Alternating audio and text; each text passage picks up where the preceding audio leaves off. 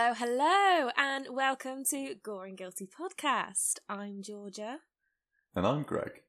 and this week it's a Greg episode. We are feeling good. Life's good. How are you feeling, Greg? I'm feeling great. I'm feeling COVID free, unlike some people. I know. I, t- I, I tell you what, actually, I have been good 99% of the time, but yesterday I was taking out my food waste and the bag ripped. And that wasn't very fun. I didn't deserve that. I don't deserve that. Yeah. oh no, that is. Did you have to do like the whole scooping up old food sort of situation? It was. It wasn't so bad because most of it went back into like the actual bin, so I just had to clean that out. Um, but yeah, I did have to Okay. s- do a bit of a dustpan and brush job on the floor. Um, but it's just like the it's just like the grossest thing in the world. The smell. Yeah. ugh. It's just because you know, like last week's carrots or something. You don't mm, yucky. I was just like, what have I done to deserve that? But other than that, I'm a okay. How are you, Georgia? Because obviously last time we spoke, you were feeling a bit COVIDy. Yeah, not too bad, not too bad. So I my only symptom at the moment, so I feel good in myself and but I have no smell or taste, which has been the most bizarre situation. So um if I put like if I spray perfume on myself, I, I i can smell the bottle and there is there's literally no smell at all. Or if I'm in the shower shampooing my hair, I can't smell it at all. It's so bizarre. So bizarre. It's funny that you've just been there, like spraying so much perfume on yourself to try and smell something, and probably everyone that can smell it's like, whoa, why have you put so You're much like, perfume whoa, on? chill out. It's like, oh, she can't smell herself.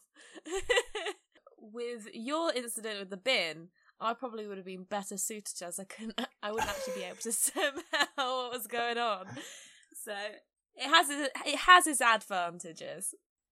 I should have asked you to come round. I should have been like, Yeah. Georgia, can you come and clean my bin up, please? yeah. Oh, I'm dear. sure having, I'm sure having no sense of taste or smell is quite useful for, you know, you can hoover down as much broccoli as you can fit now.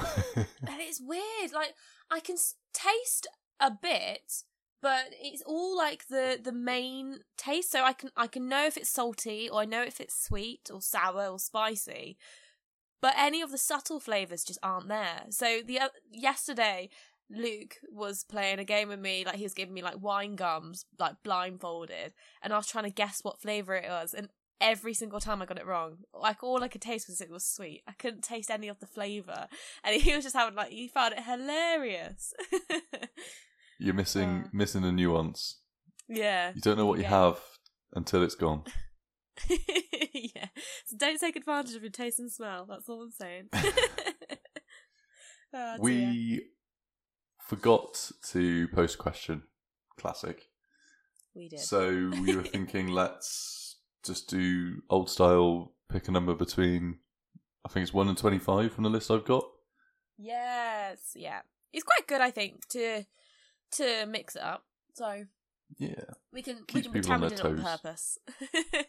indeed, Okay. indeed. so I'm gonna go with number ten because I've been i- I'm gonna be in isolation for ten days.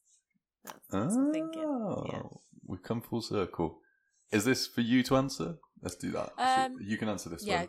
go on then. Go on then. What is the dumbest way you've been injured? The dumbest way. Oh, this is really hard.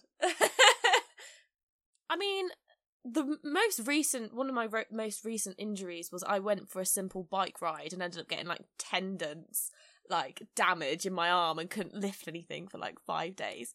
And that was just purely on going on a little bike ride, which definitely didn't warrant it. Oh, that sounds like it really hurt.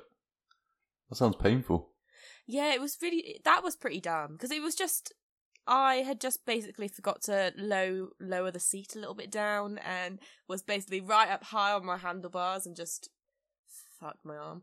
But I don't know. I, it's going to come to me now, like later down in the podcast and episode, and I'll be like, yeah, that was really dumb. Have you done anything stupid that's caused an injury?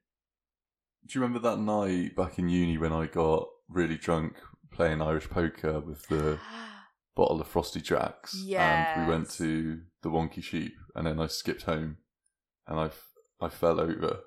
yeah. And I remember I must have fallen on some glass or something because when I got up to go to my lectures the next day, I remember being on the bus and like closing my hands together and being like, "Ah, what the fuck is that?" And it's just cuts all over my fingers. It's horrible. Really hurt. That's dumb. So that's that's the one that comes to mind. That was dumb because I just got really really drunk. I remember that reminds me drunken drunken nights out. So there was this one time um in college.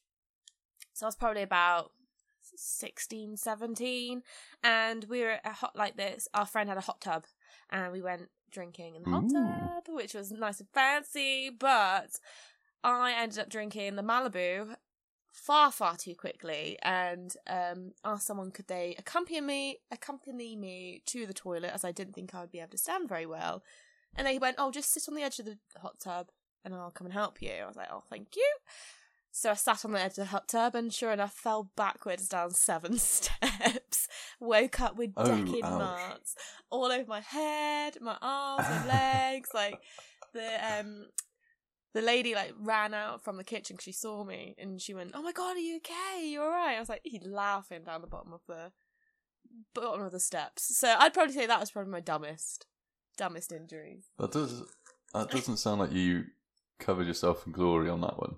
Mm-mm. It was highly embarrassing. Right. Injuries aside, Yeah. Should we jump into the case? Because it is a pretty long one today, so I am apprehensive slightly about making sure we don't go for too long. Yes. Let's do it. I'm excited. I don't think I know this one. This case is really. It just is such a shocking case. And there's like two really central characters to this, so I've just. Okay. Which is the victim and the perpetrator. So everyone else is kind of secondary, so I put most of the emphasis on those two. Uh, the case is Breck Bednar, Okay. and uh, Lewis Daynes. So Breck Bednar was the victim, and Lewis Daynes was the killer. I plan. I don't know. We normally use the kill, uh, like the criminal's name for our episodes. Kind of felt more appropriate to use Breck's on this one because, like, the real motivator for doing this case is the this case is the tragedy that stuck, like that struck Breck Bednar's family, and it, yeah, it felt better. Like we should put a bit more emphasis on on his side of the story rather than uh, Lewis Daynes, who was a horrible, horrible man, very duplicitous and malicious with his actions. And Absolutely. I think it's always good. It's it's giving those people a voice and making sure their story's being told. So, I agree. yeah, awesome. The other reason that I think it makes sense to use Breck's name rather than Lewis's for the title of this episode as well is that as part of the legacy of this case, Breck Bednar's family used his name as part of a foundation to raise awareness for staying safe online and uh, the prevalence of grooming and dangerous people on the internet. So, I mean, this case really should serve as almost a reminder for people to stay safe online. There are entire cases where, you know, the internet has facilitated the killings and, and the crimes of society's monsters. And I'm fairly sure that there are entire podcasts that are just devoted exclusively to internet killers.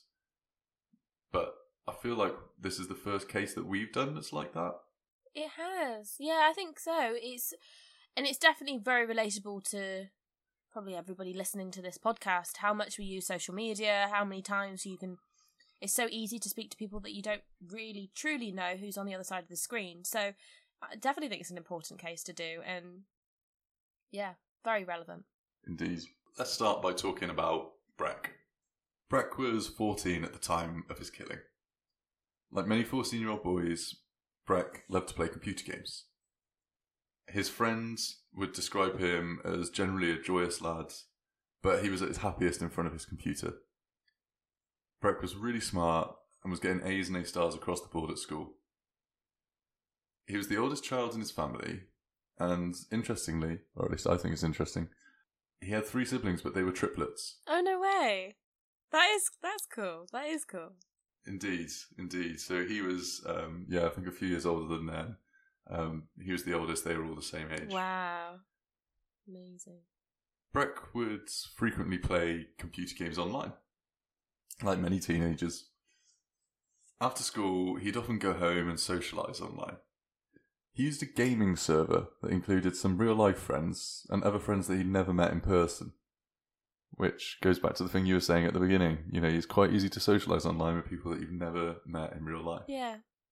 And, you know, a lot of the time you can make some amazing friends on there and meet some incredible people that you wouldn't ever have a chance to meet from your local area. You can talk to people from all over the world. So, as much as there are negative connotations to social media, there's also um, some incredible things that you can you can do that you wouldn't have been able to do without it. So, it's just weighing up the risks and just making sure you personally are safe when you use it. Absolutely. Absolutely. And I think uh, there was maybe one or two other people in that gaming server that Breck hasn't met that were friends to him and were who they said they were. And, you know, that it's kind of the two sides of the coin. I think you're right. Yes, yeah. I'm, even though I play games occasionally, I'm not super familiar with how these servers and things like that work. You think I would be? I work in tech. Yeah. But yeah. um, but from what I can gather, it's just kind of a place online where everyone's able to talk and communicate, and you know, pick which games they're going to play that together that evening. And the way that they kind of all became involved in this server is that one friend would be introduced maybe by an online friend or someone else they knew in real life, and that friend in turn would invite their friends until you've got a bit of an online community going on. Yeah. And within that community, they'd play games together as a group. They'd share clips and just kind of hang out. It's like virtual, virtually hanging out. I suppose it's a freedom to be exactly who you want to be, and no one has any preconceived idea of who you are. So, I suppose there's probably a freedom with with that.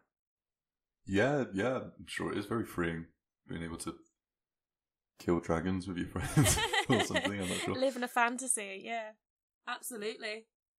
The owner of this server was someone that they'd never met. That was Lewis Daynes, our killer. Friends of Breck and fellow members of the online community described Lewis as open and inviting. He ran the server, so he kind of served as its ringleader in a way, I guess. You, I think, I believe it means this may be really wrong, but I, I, I listen occasionally to Luke, my boyfriend, who's who's also software engineer, computer nerd, and I think it is that the server has to be switched on, and then you can play your game through that server. So he, they, if they can only play the game or whatever they're playing or part of as long as that server's switched on. So our killer would always have to make sure, like, he would know exactly when they're playing, that he would have to have the server on to be able to allow them to Ah, play, okay. if that makes sense. Probably butchered that completely, and I bet people down in their headphones are screaming at me, being like, Georgia, you are way off. But I think it's like the host. The host. basically. Yeah, that's what I The could host. gathered. It's like he's hosting the community and choosing who to invite and things like that. It's a good job we don't run a gaming podcast, Yeah. isn't it? We probably. Oh my god, we'd We'd be be like, oh god, yeah, we'd be banned. Indeed, yeah, we would we we'd be banished from that community. banned from the internet. So yeah, it was Lewis Daynes that was running the server that Breck and his friends were a part of. To Breck, he represented someone accomplished with technology, and they described themselves as a group as in awe at the things that Lewis could do with a computer. Mm. Computers and gaming were so prominent in Breck's life. He was obsessed. Breck's mother would recall how Breck would spend all his birthday and Christmas money on his computer. And Breck's father would also say how computers and technology always appealed to Breck, even from a young age. When Breck was a child, they bonded over science and rockets and technology, and it was always such a key feature of Breck's life and, and his childhood. Wow. Breck built his own computer to his own specification. It meant that he could design it how he wanted with the That's amazing. But at 14 as well. yeah. Well, before it's- 14, I'm sure. That's. exactly. Oh, wow. Yeah. sounded like an awesome setup that he had as well. I I built my own PC too, but I think his probably sounds. Well, he had like three monitors. He was he was legit. He was very into it. He would have been so cool. That's some amazing equipment. Indeed, Really cool. as Lewis was uh, involved with you know, computing and seemed to know what he was talking about, you can see why Breck maybe took even more of a shining to Lewis Daynes than the others. Yeah. I think to Breck, Lewis represented a great opportunity to learn. What no one in Breck's family realised, though, was that Lewis was more than an online friend. Lewis was actually a fully grown adult that spent his days trawling the internet for young gamers to befriend. Lewis personified deception. Lewis would spin a web of lies, telling Breck and his friends that he ran an info security company that helped the US government and that he'd been doing that since he was 16. oh, no. He told Lewis and his friends that he had 2 million in Bitcoin that he gave away. Yeah. Naturally, you know, these lads, as naive 14 or 15 year olds, would kind of just believe these lies, Of course. particularly Breck. Lewis told the group that he travelled the world with apartments in various big cities, that he was frequently gaming with them from all the way in New York. In reality, Lewis was actually unemployed and living in a small flat in Essex. Oh my gosh. He's literally feeding them every possible dream that they might have and making it sound as though it's it's reachable for them. If he started at 16, that's only a couple years off. So if I just if I learn everything I can off this person, then maybe I can have the same lifestyle as him. So of course they were they were they you know, he span these webs around them and he they believed him. Yeah, he was a pathological liar. Right. I've got some more of the things that he says in here later on. It's just like you roll your eyes, like, oh god. Um, I think as like a fourteen or fifteen year old, you're less. If someone told us, "Oh yeah, I've been running a company, an infosec company for the U.S. government since I was 16," I'd probably be like, "Yeah, that's bollocks." Yeah. yeah. Piss on my leg and tell me it's raining and all that jazz.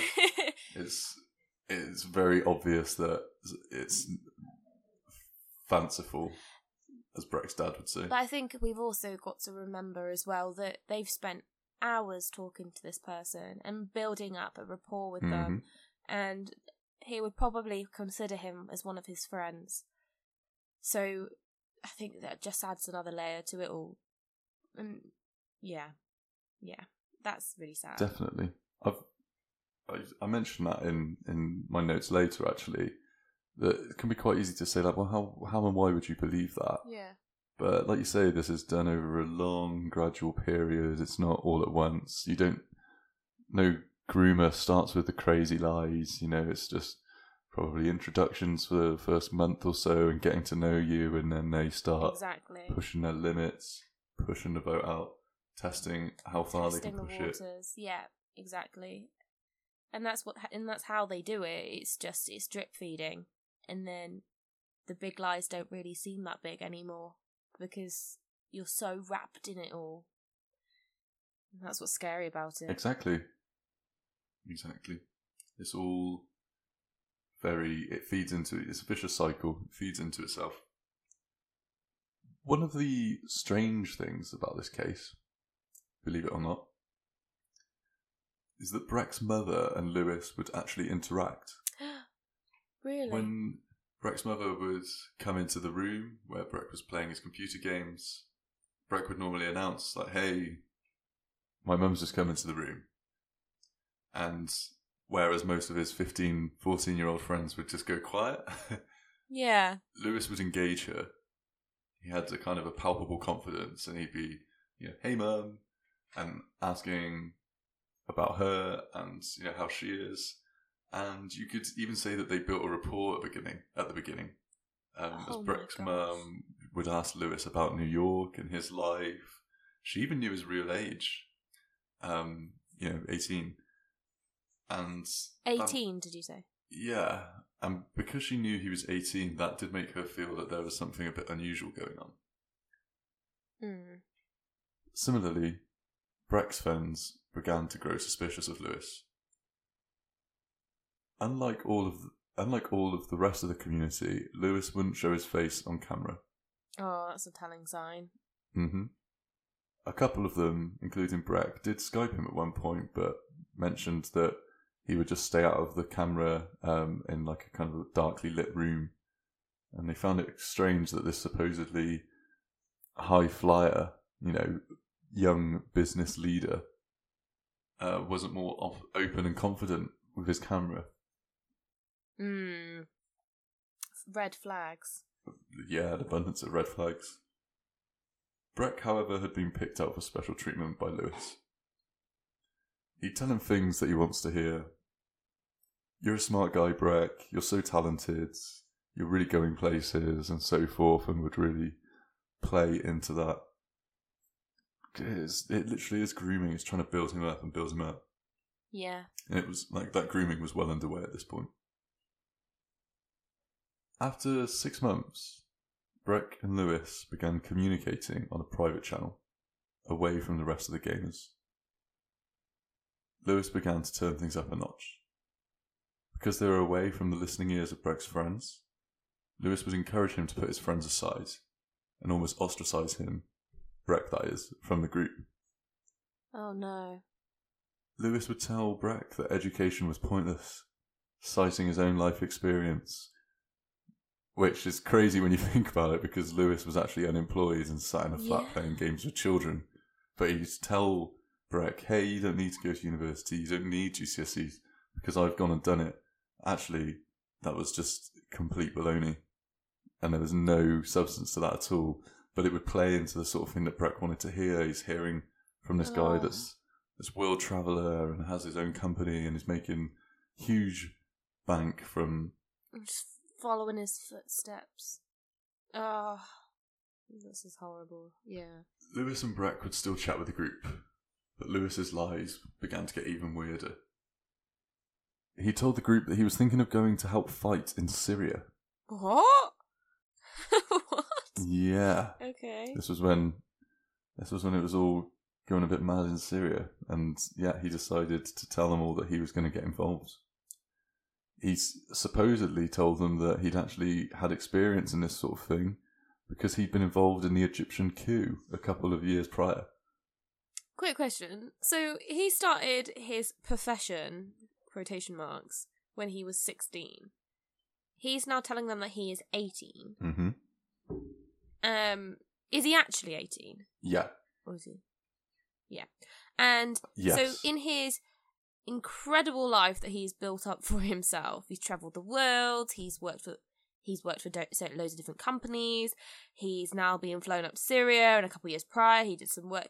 How has he fit this all like he must be like 150 at this point. Like he has lived a long life. If time travel must be a thing cuz there's no way you can fit all of this into 2 years. That's insane. Yeah, that's pretty much spot on. And you're asking the critical questions that Yeah. seemingly weren't asked, that maybe should have been asked by the, the teens. That's crazy. Um, yeah, and he even with the with the Syria thing, he even went through like a whole spiel. He set a date for his leaving, and you know the night before, the morning before, he wished everyone goodbye, and oh no, please. this is it. I'm going. I'm going to Syria. And within hours, he was back online with a story about how a bomb in Baghdad stopped him from leaving. Oh. So this guy is like committed to the lies. Oh my gosh. Wow. That is quite something. Yeah, wow, indeed. You, you, the, the goal to to commit to that is just weird. Yeah. And yeah, it's important to remember, you know, in essence, these are very impressionable children right now, and it seems crazy that he was getting away with these lies. But like you said, Georgia, this was done over a long period of time, and he didn't just jump straight in with these far fetched absurdities. He would Yeah. you know, drip feed and gain trust. And although it didn't work with all of them, it really did work with Breck. Mm. That's where Lewis began to focus even more of his attention. Breck's friends despaired at this. You know, they really did start to piece things together about how full of rubbish that Lewis was. They began to tell Breck how they felt about Lewis. They knew he was a liar and that he was not a good character and should generally be avoided. Like any skilled groomer, Lewis was prepared for this eventuality. He began to feed Breck lies about the rest of the group talking negati- negatively about Breck behind his back, bitching effectively. Lewis told Breck that his friends said they hated him. He reassured Breck. No. Yeah, it's classic, classic manipulative tactic. It- yeah, it is. It's just oh, you don't see it when you're in it. No, and you, That's the sad thing. he's trying to he's trying to put a lot of dependency for Breck on him, and he really Yeah. did reiterate that. He tried to reassure Breck that all that mattered was their friendship between the two of them, and as a pair they could conquer all. Yeah. And in that regard, Lewis had won because Breck was beginning to become isolated from his friends. Only one person stood in Lewis's way from getting what he wanted, and that was Breck's mum. Breck's mum spoke about how she'd ask Breck to do something, only to hear Lewis tell Breck that he didn't need to listen, that he should ignore his mum. So, this is kind of weird, but she decided to engage Lewis in an online chat. She started. She's what? Sorry, she. So she's basically doing what any mother of a teenager would do and say, "Hey, Breck, you've got to go and do your chores. You've got to, you know, take the washing out of the washer, Yeah. put the do some polishing in the lounge or whatever." And because I, I presume from the other story earlier about Breck interact, uh, Breck's mum interacting with Lewis, that she could hear Lewis talking to Breck, and Lewis would say, "Don't do that." ignore your mum. You don't need to listen to her. You don't need to do what she says. That's not good. And as a consequence, as a consequence of that, she, Breck's mum, decided to engage Lewis in an online chat. She wanted to speak to him online directly. oh my gosh. How did that go? Yeah, it well. I mean, it does sound weird, doesn't it? It seems like a kind of a weird approach, and I, I feel awful for Breck's mother because she actually did a lot of the right things. In fact, everything she did was probably correct action. And Yeah. in terms of the story or the saga, she is a bit of a hero in terms of like what she went through. But obviously, Gosh. the conversation with Lewis is a bit unorthodox, and the outcome was a bit strange too. Well, I suppose it depends how many times before you go in. Are you are you about to say what was said in this conversation? Yeah, Or yeah. So, but before you, so we have to also remember that it might just might not have just been the one conversation where he, she overheard him say those things. She probably had her suspicions as well. As a, there's this 18 year old boy that is now speaking to my son one on one. He's not. He, my son isn't speaking to uh, his rest of his friends that he started to, you know, that he started this whole gaming thing with. He's now speaking to this one guy, and now I'm hearing him telling telling him to be defiant of what I'm asking of him. It might not have been just the one time, it might have been this repeated thing, so that she then goes, You know what, I'm going to speak to him directly. it was repeated. I just meant it was kind of a bit strange that she that was the act. She should have taken action, and she did. Uh, It's Yeah. just as slightly unorthodox to. Well, maybe it's not. I mean, how many? Um, who am I to say? Because like this isn't a common scenario, but but it's first action is to talk to them directly. I mean, I guess that's a reasonable thing to do. I just think it's slightly. Most parents probably would just be like, right, put your computer away. I don't trust you online. I think she maybe just wanted to Yeah. uh, try and tackle the problem at its source, which is completely fair enough. But like I said, it's just slightly unorthodox, and I wasn't expecting it. Mm. No, I understand that. Yeah. I suppose, yeah. Don't know what the right, yeah, what the right way would be. Yeah, it's re- it was probably It is an unusual situation. really unusual. I think it was really unusual. I mean, the facts. I think it was like this really strange dynamic too, because Breck was 14, Lewis was 18. That's really weird. It's really weird, but it's not, Mm. The distance isn't so much that it's unfeasible. It is weird. I don't know why any 18 year old would want to hang around with a 14 year old or play online with a 14 year old. But it's, yeah. Yeah. And anyway, It's not uncommon. N- n- yeah, no. Well, it probably is um, slightly uncommon, but it's it's within the realms of possibility. Yes. Any anyhow, so she so she spoke to Lewis directly. Breck's mother asked Lewis why he was involving himself in her parenting. Lewis, clearly not afraid of confrontation, fired back with talk about how she'd take Breck to church against his will, and Lewis began attacking her for all the things that stopped Breck being able to use his computer. So the chores she made him do, and the fact she stopped him from accessing the Wi-Fi sometimes. Breck's mother, Breck's mother response was, you know, I'm doing these things because I love him, and we're a family, and it's completely not his place to say otherwise. Just a completely fair point. Yeah, fair point. Absolutely. Agreed. but they evidently didn't reach any kind of agreement at the end of that conversation. Naturally, after ending the conversation, Breck's mother became concerned, really concerned. She was already concerned, and now she's just spoken to or had a very unusual interaction with this internet friend of her son's. Breck's mother called the police. She handed over all the information she had on Lewis. That included Lewis's full name, that he was originally from Essex, and his correct age. She didn't know it was correct, but she gave the age she thought, and it, and it was his correct age. Hmm. She didn't hear back. Breck's mum called a meeting with other parents to discuss the situation with Lewis. On Lewis's insistence, Breck recorded the meeting. And the tragic part about that recording is listening to Breck's exchange with his parents. Breck's mum and dad raised valid concerns about the fanciful lies that Lewis had told Breck. Who on earth would own a company that contracts to the US government at 16? How? How would that even happen? Yet, Breck responds to their concerns by saying, There's no one else he shares interests with, aside from Lewis. Which to me is so sad because it shows that Lewis has, at this point, successfully made Breck, who is a very ordinary 14 year old boy, or, eh, with, or should I say, ordinary interests. But Lewis has successfully made Breck feel like he's the only person in the world to understand him. Oh gosh, yeah, that's hard, isn't it? It is. It's effective grooming, is what it is. Very effective. Wow. The meeting was a success. Breck agreed to distance himself from Lewis. His mum, to ensure he stuck to that agreement, took away all of Breck's computer equipment.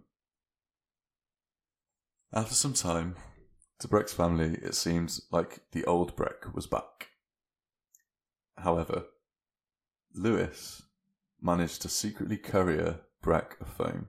He what? How did he do that? I don't know how he did it, but he managed to courier Breck a phone that his family didn't know about. What? Yeah, so he's Oh my god, he's persistent. persistent and extremely crafty. Yeah, really crafty. Oh, that's a really oh. It ensured that they were able to communicate that entire time, even though to his Ah. parents, the problem had gone away. Well, this well, well, this is just going to make things harder for the parents as well because he's now going to be far more secretive about his communications with this man, and Mm-hmm. that would be harder then for his parents to detect when things, you know, things are already going wrong. Well, Or- to be totally honest with you, they never really detect that this is happening again. no. And Oh, that's so sad. At the time, with Breck seemingly over the Lewis problem, his family gave him his computers back too. Uh, okay. In February 2014, Breck went on a trip to Spain, España. His friends felt he loved that trip. He met a girl that he liked over there, and apparently it did the world of good for his confidence. Upon Breck's return, his dad noticed a confidence in Breck. On February the 16th, 2014, Breck asked his dad if he could go and hang out with a friend, a friend called Tom. Breck's father offered him a lift, but Breck insisted that he could get there himself. Oh no. Yeah, you might be able to see where this is going. No, I think yeah, I think I've already guessed. Within a couple of hours of leaving, Breck asked his dad if he was able to stay over because they were working on creating a faster operating system and he didn't want to leave. On the morning of the 17th of February 2014, Tom, the real friend that Breck was meant to be staying with, logged onto his computer at his home while alone. When he logged onto his computer, Tom spoke to Lewis. They were all part of the same community, as you remember. Same group. He spoke to Lewis, who told him that Breck had come to visit, that there had been an incident, and that Breck was now dead. What? Photos of Breck's body had even been posted to social media and into the online What? gaming group. No. And the really sad part is that while Breck's parents were being told by police about his death, his young triplet siblings were being messaged by friends asking if the stories about Breck were true. Oh my. Oh my god. It's really tragic. Oh my god, that's horrific. So sad. Oh, that's so sad. Oh my gosh, I can't believe that. That's all. That is awful, awful, awful, awful way to be told. Oh, oh my. I wasn't expecting it to go this way. I knew, yeah. I didn't think, yeah. Really sad. I, I watched a documentary and his siblings just look tired, very Ugh. done with it all because they said that Just can't imagine. Yeah, they said the worst part is that everyone knows, and they've just become like the girl that's a sibling of the boy that was killed.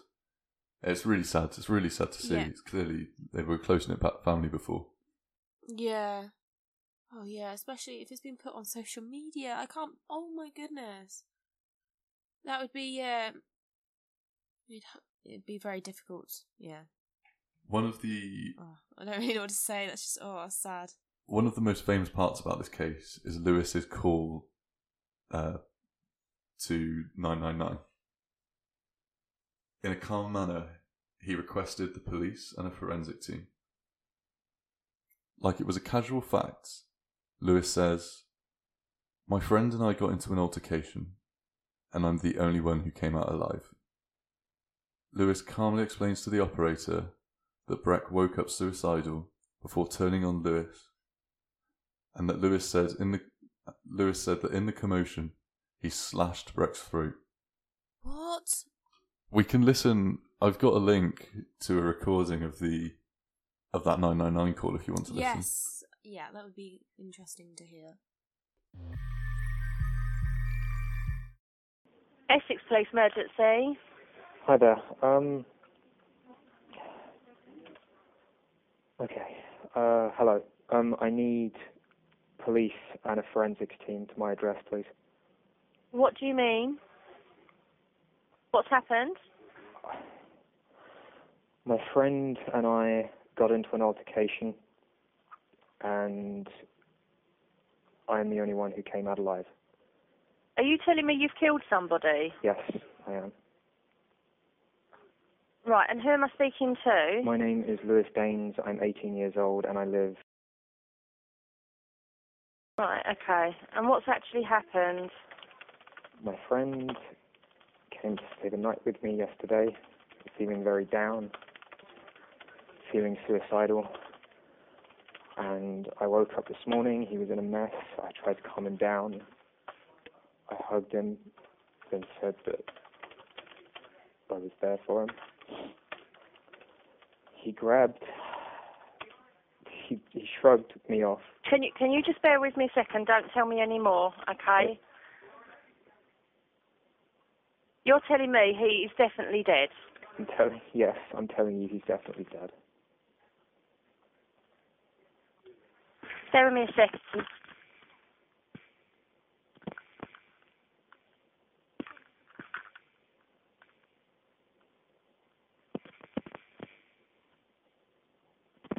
Right, okay, Lewis, I need you to just take me back through that again. So what happened last night? Okay. He came to stay with me because he was feeling down. I tried What's my his best. name? Breck. B R E C K Bednar. B E D N E R. Sorry, uh, B R E C K. Brick, Yes. and then his surname is. Bednar. B E D N E R. Okay, so he came to stay with you. I can explain this to the officers when they I, get I will just. I need to take these initial I details. I know, I know. I he came to stay with me the night. I did my best to comfort him. I woke up this morning. He was in a mess. I tried again. Right, just slow down again, Lewis. I need to take these details. So, did you have an argument with him last night? No, we were fine. You were fighting. No, no, we were fine. We were fine last night. We both went to sleep. I said that uh, we were fine Okay, but wh- what? Why did he come to stay with you? because he was fed up with his home life. Right, because he was fed up with his home He's life. got look. He's had a lot of problems. I've known him for a long time. He came to stay with me. I was in Thailand last week on holiday. He was in Spain on Right, holiday. okay, okay, we both okay. got back. So, um, you both went to bed, and then what's happened this morning? I woke up. He was just standing up. He was in a mess, hands on his face. I got up. I put my arms around him and I said it was okay. He just shrugged me off and said no. Some I can't remember exactly what he said. He he was going on about how he didn't want to go home. He was fed up with his life and he he didn't want to go. Right, Um, okay. he I have a penknife on the side of uh, sorry in my room adjacent to my bed I have a, a, a chest of drawers Uh, after shaving the TV and stuff on there I had a penknife on there folded he picked it up opened it and then lost control I Slow down. Let me just let me just take those details. He had penknife on the bedside table. Breck grabbed this. yeah. What in order to harm himself? no in order to harm me he opened it and right. then lost okay. control To harm informant and opened it. Um, states he lost control. I, Yep. in self-defense, put my left arm up to block him from stabbing me effectively. We struggled. I got him to the ground. He got up. I got the knife. Can Okay. you can you not interrupt me with this part? Okay, go on. Uh, Okay. This is being recorded anyway, isn't it? Yep. I grabbed the knife and I stabbed him once in the back of the neck, I believe somewhere near the brainstem.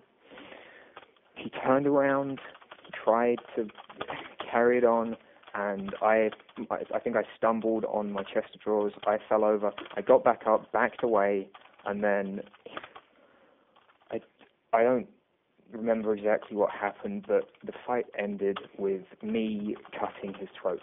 I believe I turned around and I slashed his throat. Now, Right, he fell. He fell face first on my bed. I tried to stop the bleeding. Yep. He fell onto the floor. Yep. I couldn't stop it. His throat was properly cut. And he's still on the floor. Yes. He fell onto the bed face first. I was tr- I was trying to compress the wound Right, at that time. And he Lewis, are you still in the room where Breck is? No. Where are you? Look, this don't okay. Don't interrupt me. Just let me explain this. If this is being recorded, I didn't know what to do. I felt like Right, is is the the house where you are is where you are and where Brick is, Yeah. yeah? But felt you're you're in another room, are you? Yes, I felt like taking my own life. I, I, I don't remember what happened after that. All I know is I dropped the knife in my hallway. I stripped down and just sat in the shower. Right, you've left the weapon in the hallway Yes, and have spent how long sitting in the shower? I, I, I don't know. Look, are the, are the police on their way? I can hear They are, they are. Okay, I'm um, going to go and do my part. Please, thank you for your help. Right, just listen. What did you think? Oh my god, that was probably that was so shocking, and so much of it made me angry. I had to ca- I had to keep pausing it and just like ranting to Greg because that. First off, as he answers that phone call, so when he when he calls the police, he talks as though he's asking for a bloody plumber Mm. to fix his dishwasher that's got a leak. He literally says it so casually, and it's like, "Oh, hi, I would like to uh, have the police and forensic team." And the poor lady who is trying to decipher what he's saying, and he says, and she was like, "Oh, so if you if you killed, are you trying to tell me you've killed someone?" Yes, like absolutely shocking. And another, there was lots of parts that I found really shocking and awful. But when he says to the 999 operator, Excuse me, can you not interrupt me on this next bit, please? That is just the audacity. The sass. This is going to be rec- recorded. Like, don't interrupt me, please. I feel like the don't interrupt me stuff and like the really patronising uh, tone that he had and took with the operator. I feel like he did all this in his head before, and I feel like he Yeah. felt all he had to do to get away with it, if you will, was call up, tell them the story that he's made up in his head, recite it, and every time that she asked him a question, it was ruining his plan. And that's when he became Just like so throwing him off. rude and don't interrupt me on this part, don't do this, don't do that. It kept clarifying this is being recorded, so why are you asking me to repeat things? That yeah. Exactly. There's a few. There's a few lines in there that are really off-putting. Like, yeah, this is being recorded, so you don't need to ask these questions. And when the police come by, oh, I can hear the sirens of the police on their way. Yes, they're on their way to you. All right, well, I better go because I got to do my piece. What do you mean? It's not a show. This is a real person's life that you've taken. This isn't. A, this isn't just a game. It feels like it's a game to him. Yeah, like going through the processes that he's he's got in his head, and I'm sorry, but the way he killed him, horrific, horrific, and that does not sound like self defense. No. I mean you- can't it's surely highly unlikely that you can accidentally slit someone's throat. No, uh, but bearing in mind he's already stabbed him in the back of the the neck, and he's already like, like near the brains. He's he's worked this all out. There's some details there that are really. He's mapped it all out. nerving. He's paint he's painted the narrative. He's he's planned for this, and um, yeah, I mean, I I could move on to the part about you know the investigation if you want. Um, yes, please do. Otherwise, I'll be ranting here for ages. but that that really does clarify that how much planning and and everything that went into Yeah. this because investigators arrived on the scene to a knife on the hallway floor, which Lewis mentioned. In the lounge, clothing had been cut up and there was duct tape in the bins. It looked like the duct tape had been used to bind someone's hands and or legs together. In Oh. in the bathroom, there were phones and hard drives soaking in water within the sink. Oh no. Despite all of the above, Lewis stuck to his tale of self defense.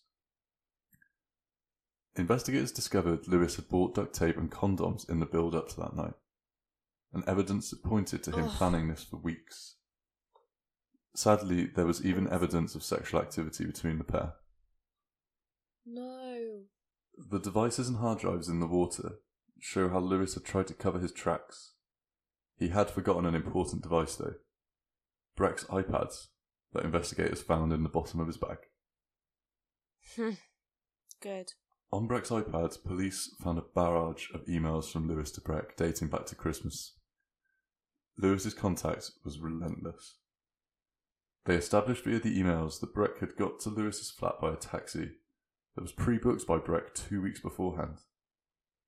Lewis told Breck to lie to his father about where he was going, to say that he was just hanging with a 14-year-old friend, and that he wanted to spend some time outdoors. Detectives discovered that Lewis Daynes had been abandoned by his parents as a child. He grew up in and out of foster care before living on his own at 16. There, he developed unhealthy online habits, including watching beheading videos from Syria. Oh my god. After 10 months of investigating, detectives identified, finally, why Breck had gone to Lewis's house that evening. And it was another massive deception from Lewis. Lewis told Breck that he was ill and that it was serious. Ugh. He told Breck that he wanted to hand his company over to Breck. Lewis needed Breck to come over to his place after Breck got back from his holiday.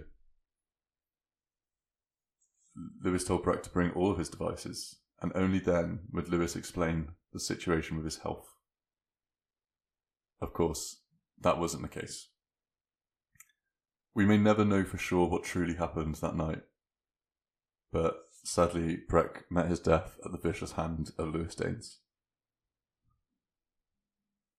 Lewis eventually changed his plea to guilty, which I think is kind of like thank God because there's a, bunch of children, teenagers that are in, involved in this, and uh, they haven't had to go through the trauma of a trial. Oh my gosh, could you imagine? Oh, Lewis, it's already horrific. Him sharing photos of Breck. mm, It's just, yeah, horrific. yeah, imagine horrific. waking up on, you know, first day of half term, I think they said it was, and you log on to your internet community, and the first thing you're told is that one of your best friends has been killed. It's horrible. And the way he said it so blasé. Yeah, shocking. S- Lewis Oh. Lewis was convicted of murder with sadistic and sexual intent and has been sentenced to life in prison. Now, one of the sad things about this case is that you might remember me saying that Breck's mother contacted the police about Lewis and never got a response. Yeah. She had hoped to find out if Lewis Daynes was known to the police. She figured if he was, then it would make the conversation with Breck a whole lot easier. The problem was is that Lewis was on the police's system. And the reason he was on the What? police's system was because of a sexual allegation involving a 15-year-old boy. No. Yeah, absolutely horrible. Why didn't the why? Why didn't the police respond? Uh, apparently, there was issues with communication. There's this there's this really sad part of the documentary where uh, where Breck's mother says that every night she dreams that things would work out differently, that the police would have given her a visit and spoken to Breck and mentioned this allegation, and that Lewis isn't a good person, and that suddenly her arguments with Breck were over and he would understand and that none of this would happen. And she says that now she's just a shell, Oh, shell of a person and she only lives for her triplets and that's it. It was very, very sad. I shed a tear.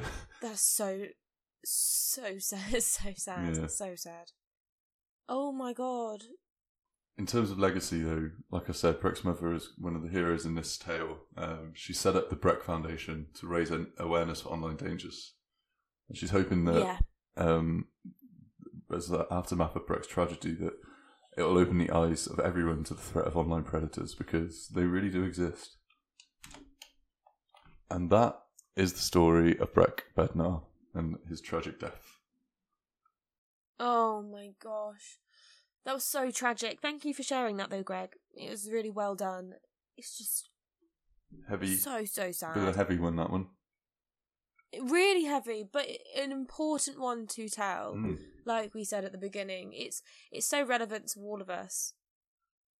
There's just some awful people out there, awful, awful people, and oh, yeah, Breck's mum did everything. She did, really did all the right things, you know. She took his computer away. The problem is, is that younger people are quite crafty with They're so clever. finding loopholes and stuff like that. And they, he was Breck was able to still communicate and facilitate communication with Lewis.